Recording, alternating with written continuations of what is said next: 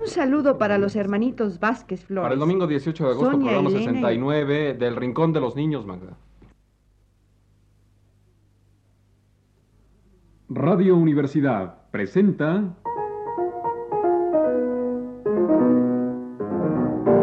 El Rincón de los Niños, un programa de Rocío Sanz.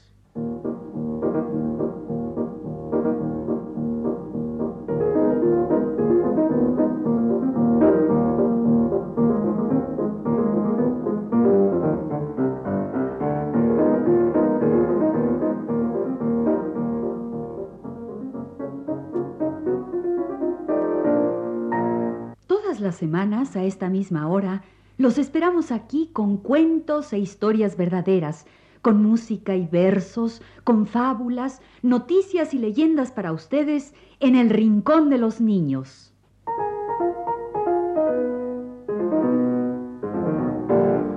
Hola amigos de este rincón. Hoy vamos a empezar poniendo una música que ya hemos escuchado en este programa. A ver si adivinan qué es. Pongan mucha atención. Aquí está la música.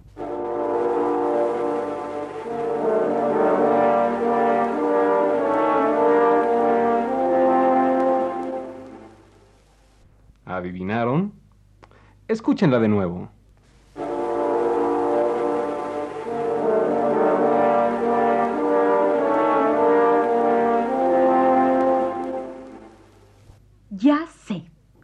Es el tema del lobo, de Pedrín y el lobo, el cuento de Prokofiev. Claro, es el tema del lobo.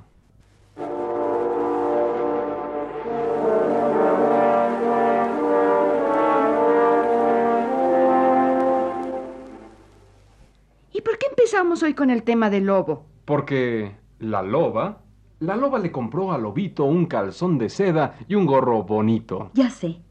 La loba, la loba salió de paseo con su traje rico y su hijito feo. La loba, la loba vendrá por aquí, si este niño mío no quiere dormir.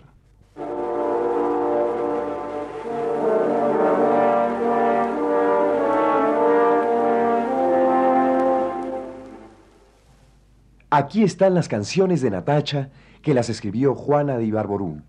Con un saludo para los hermanitos Vázquez Flores, Sonia, Ileana y Alejandro. Y otro gran saludo para la pequeña Remedios Aguirre Sullivan. Las canciones de Natacha, de Juana de Ibarború, canciones para dormir.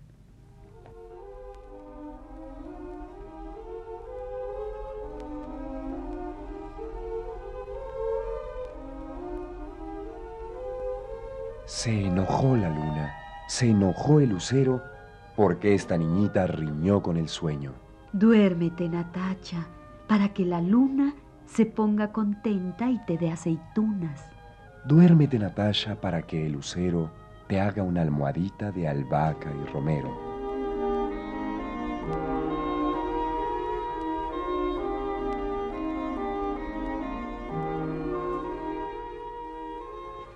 La señora Luna le pidió al naranjo un vestido verde y un velillo blanco.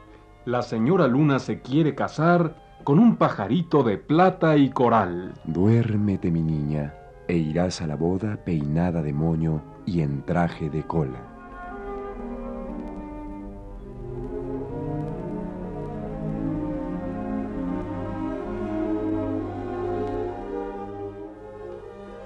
Señor jardinero, deme usted a mí un capullo pálido y otro carmesí. Lo pondré en la almohada donde mi Natacha hunde su mejilla rosadita y blanca. Y al día siguiente tendrá usted así dos rositas blancas y dos carmesí.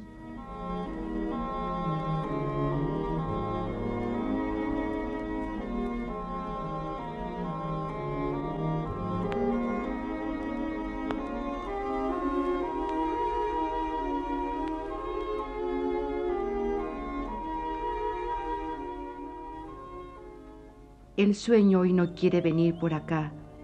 Anda, ratoncito, a ver dónde está. Señora mi ama, yo lo vi bailar con dos damas rubias de la casa real. Dile que Natacha se quiere dormir, que mi niña es buena como un serafín, que venga enseguida y le daré yo un collar de plata y un limón de olor.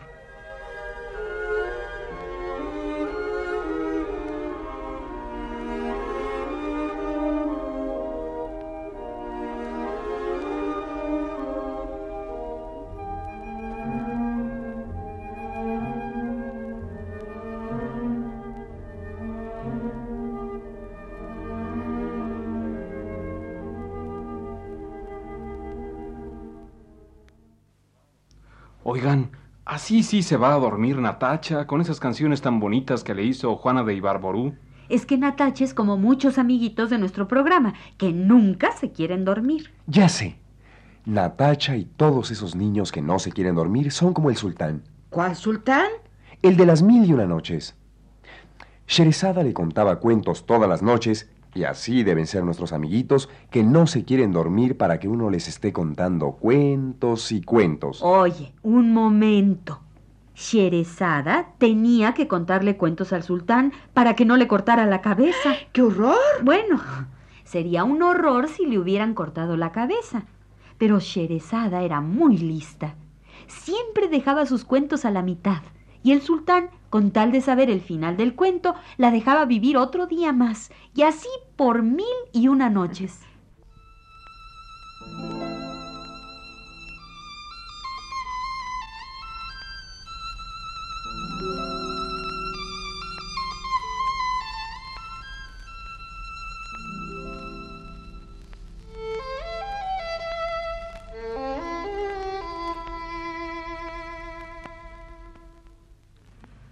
Este fue el cuento de Sherezada de Rimsky-Korsakov. Me encanta esa música. La compuso Nikolai Rimsky-Korsakov, que era un ruso, de la misma época de Tchaikovsky. Aquí está el tema del sultán.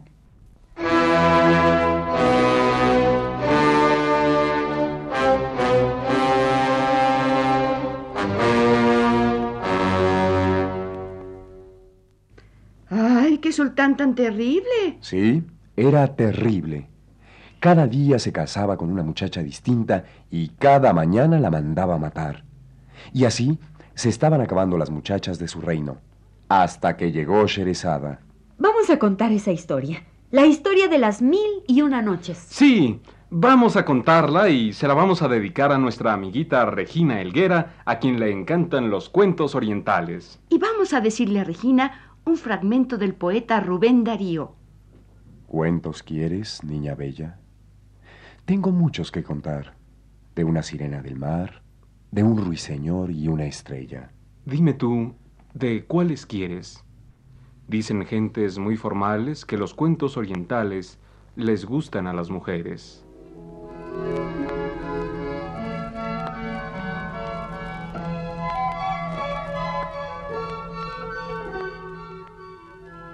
Para Regina y su hermanito, Juan Sebastián, y para todos nuestros amiguitos, aquí está la historia de las mil y una noches.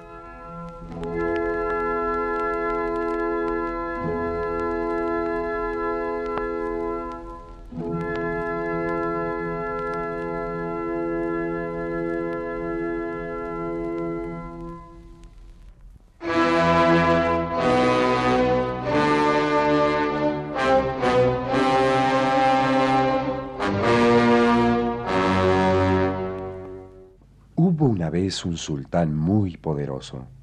Este sultán tenía una mujer muy hermosa, pero muy traicionera que lo engañaba.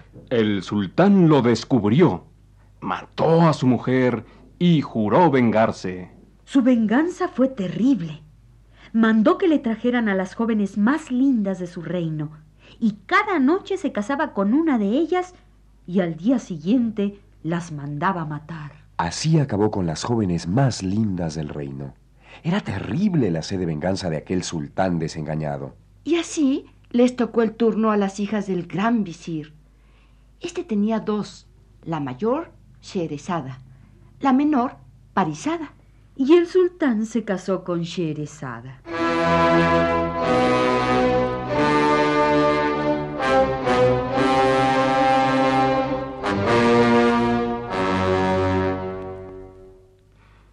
El gran visir estaba muy afligido, pensando que su hija moriría al día siguiente. Pero Sherezada tenía un plan. Llamó a su hermana Parizada y le dijo: Hermana mía, me he casado con el sultán y mañana tendré que morir. Pero he pensado un plan para salvarme y tú me ayudarás. Más tarde, después del banquete de bodas, cuando el sultán y yo nos retiremos a nuestras habitaciones, tú irás a buscarme. Me rogarás que te cuente un cuento como un favor especial, ya que mañana habré de morir. hermana mía. Sherezada. No llores, Parizada, hermanita. He de salvarme. Tú haz como te digo y verás que todo ha de salir bien. Y así sucedieron las cosas. Terminó la gran fiesta de las bodas. El sultán y la nueva sultana se retiraron a sus habitaciones. Y Parizada fue a buscar a su hermana Sherezada. Sherezada. Sherezada. ¿Quién es? Oh, oh, gran señor, eh, soy yo, Parizada. Busco a mi hermana, a vuestra esposa. Oh, pasad, pasad. Parizada, ¿qué es esto? ¿Qué quieres, hermana mía? Oh, Sherezada, he venido a buscarte en esta última noche de tu vida para oír de tus labios alguna de tus maravillosas historias. Cuéntame un cuento, hermana mía, la última de tus historias maravillosas. Está bien, hermanita. Poderoso Señor mío, permitidme en esta última noche de mi vida contar una historia a mi hermana Parizada. Y el sultán accedió. No sabía que Sherezada sabía todas las historias maravillosas del reino y que las contaba como nadie. Mandó traer bebidas frescas, dulces de miel y almendras y pasteles, y el sultán y Parizada se acomodaron en lujosos cojines para escuchar a Sherezada.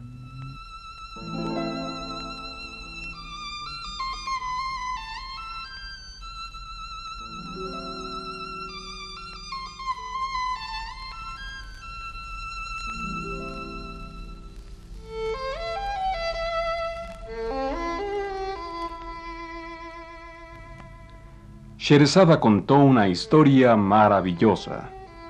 Pendientes de sus labios pasaron la noche el sultán y Parizada, y así llegó la mañana. Pero Sherezada no había terminado su historia. Estaba en lo más emocionante. Y el sultán, que estaba fascinado con el cuento de Sherezada, le dijo, No morirás. Vivirás un día porque quiero que esta noche me cuentes el final de esa historia maravillosa.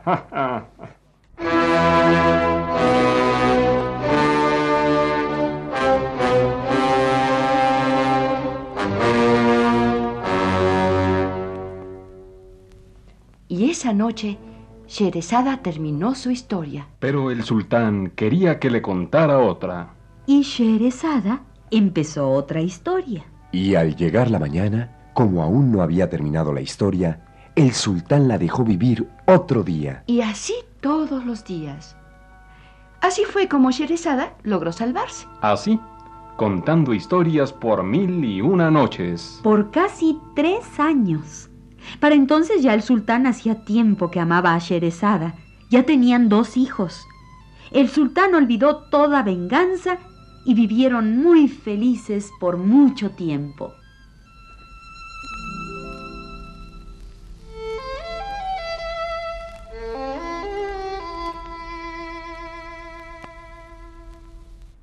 Y ahora vamos a contar uno de los cuentos de las mil y una noches. Sí, sí, sí, sí.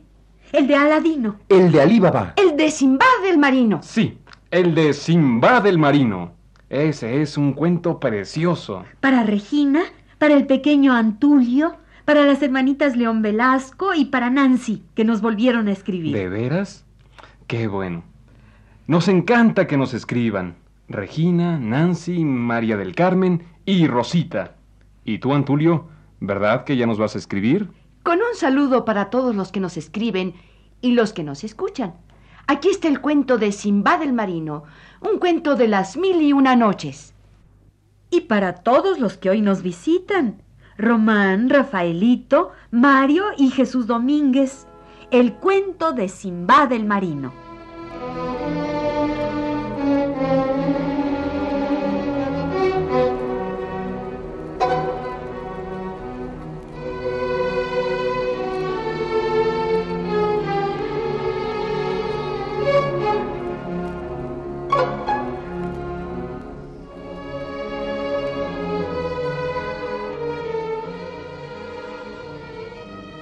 En la ciudad de Bagdad hubo una vez un mozo, joven y fuerte, llamado Simbad. Simbad el Marino, porque era marinero.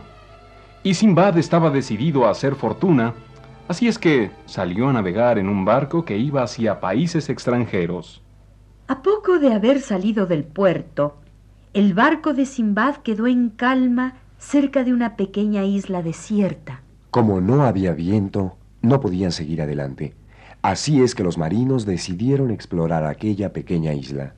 ¿Y cuál no sería su sorpresa al darse cuenta de que aquello no era isla, sino el verde lomo de una gran ballena?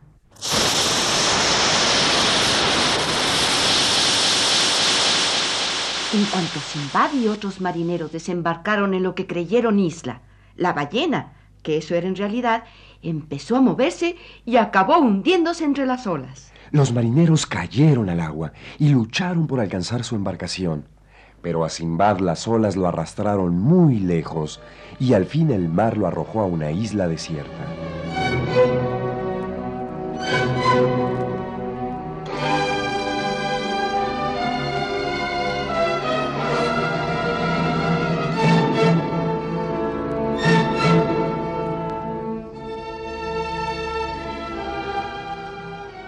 Vagó Simbad por la isla, buscando con qué saciar su hambre y su sed.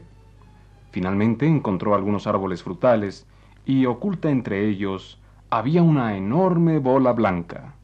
Simbad solo pensó en tomar algo de fruta para saciar su hambre y su sed. Después, fatigadísimo, se tendió a dormir bajo la gran bola blanca.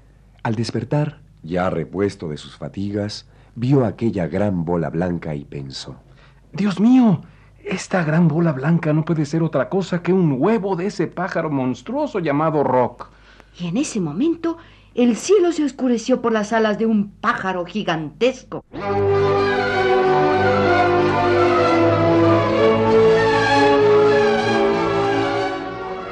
El ave Rock se posó sobre el huevo y una de sus enormes garras agarró los vestidos de Simbad. Por más que quiso, no pudo Simbad desenredar sus vestidos, y el ave tomó el huevo entre sus garras y emprendió el vuelo llevándose a Simbad por los aires.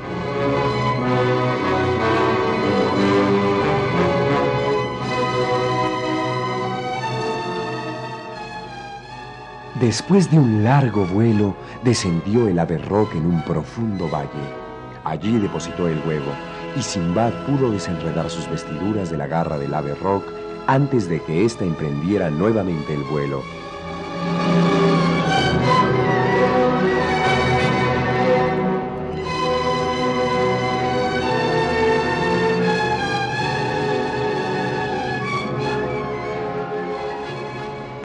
Simbad se encontró en un profundo valle, separado del mundo por altas y escarpadas montañas. Era el Valle de los Diamantes.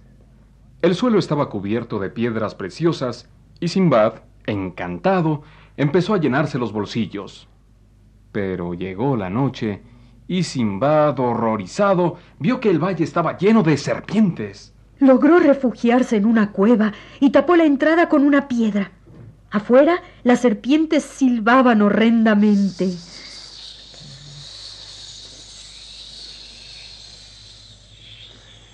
Así pasó la noche. Por la mañana, las serpientes desaparecieron y Simbad pudo salir de la cueva. Avanzó cautelosamente por la ladera de la montaña. Y en eso sintió algo que lo golpeaba. ¡Ay! ¿Qué es esto? Mm, mm. Es un gran pedazo de carne atado a una cuerda. Y efectivamente, eso era. Un gran pedazo de carne iba rodando por la ladera. Y a medida que rodaba, se le incrustaban los diamantes que había por todo el suelo de aquel valle. Simbad miró hacia arriba y en lo alto de la montaña divisó a un grupo de hombres que eran quienes habían lanzado el gran pedazo de carne. Entonces se dijo, Mmm, conozco este método de pescar diamantes. Como no se puede bajar a este valle, los hombres lanzan un gran trozo de carne atado a una cuerda. Los diamantes se pegan al trozo de carne.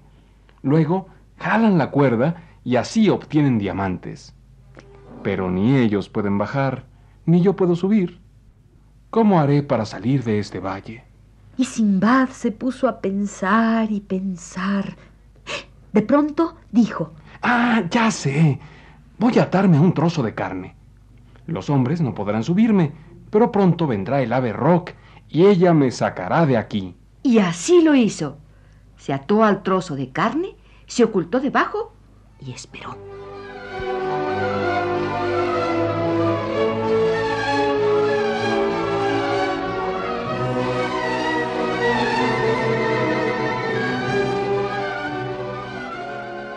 Pronto apareció en los cielos el ave Rock. Se lanzó sobre el trozo de carne y lo agarró entre sus patas, y voló con él hasta su nido, llevándose a Simbad por los aires.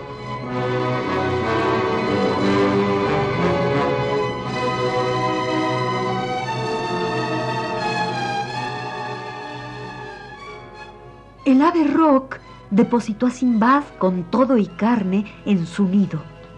Los hombres ahuyentaron al pájaro y jalaron la cuerda, y encontraron a Simbad atado al trozo de carne.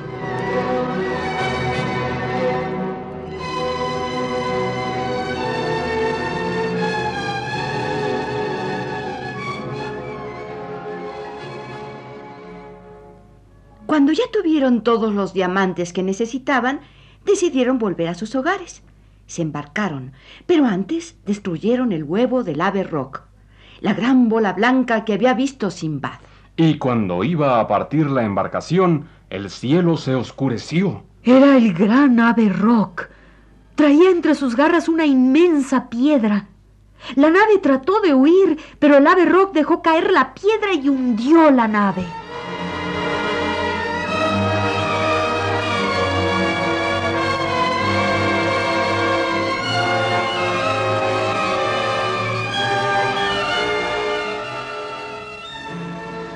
Simbad pudo salvarse del naufragio y nadando, nadando, llegó a una hermosa isla. Allí había árboles cargados de frutas y brillantes riachuelos de agua fresca. Y allí encontró Simbad a un viejo muy extraño. Eh, tú, jovencito, cárgame en tu espalda y llévame hasta el río. Y así lo hizo Simbad. Pero en cuanto se echó al viejo a la espalda, éste le apretó el cuello con sus piernas y no lo soltó. Y el viejo hizo que Simbad fuera su esclavo.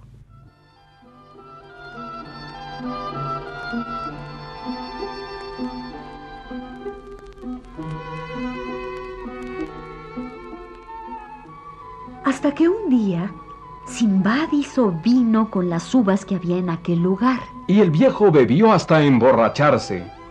Y borracho, soltó el cuello de Simbad, quien salió huyendo hasta llegar a la playa. Allí tuvo la fortuna de encontrar unos marineros. Les contó su historia y uno de ellos le dijo, Tuviste suerte de escapar con vida. Ese viejo era el anciano del mar que esclaviza a los hombres y luego los destruye.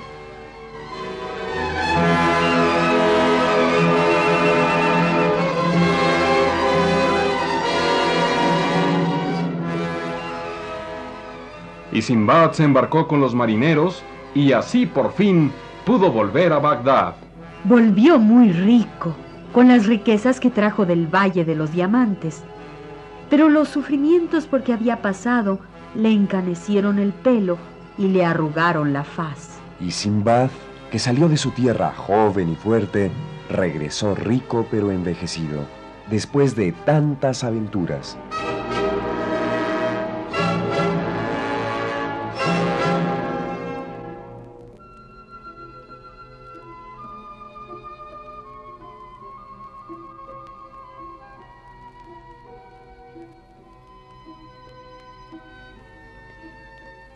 Como hoy les contamos las aventuras de Simbad el Marino, un cuento de las mil y una noches.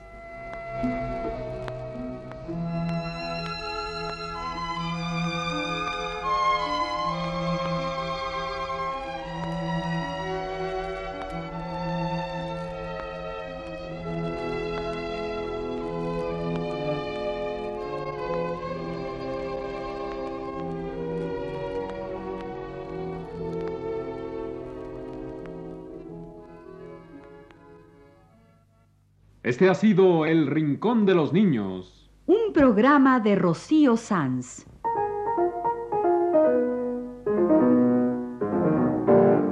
Asistente de producción, Leonardo Velázquez.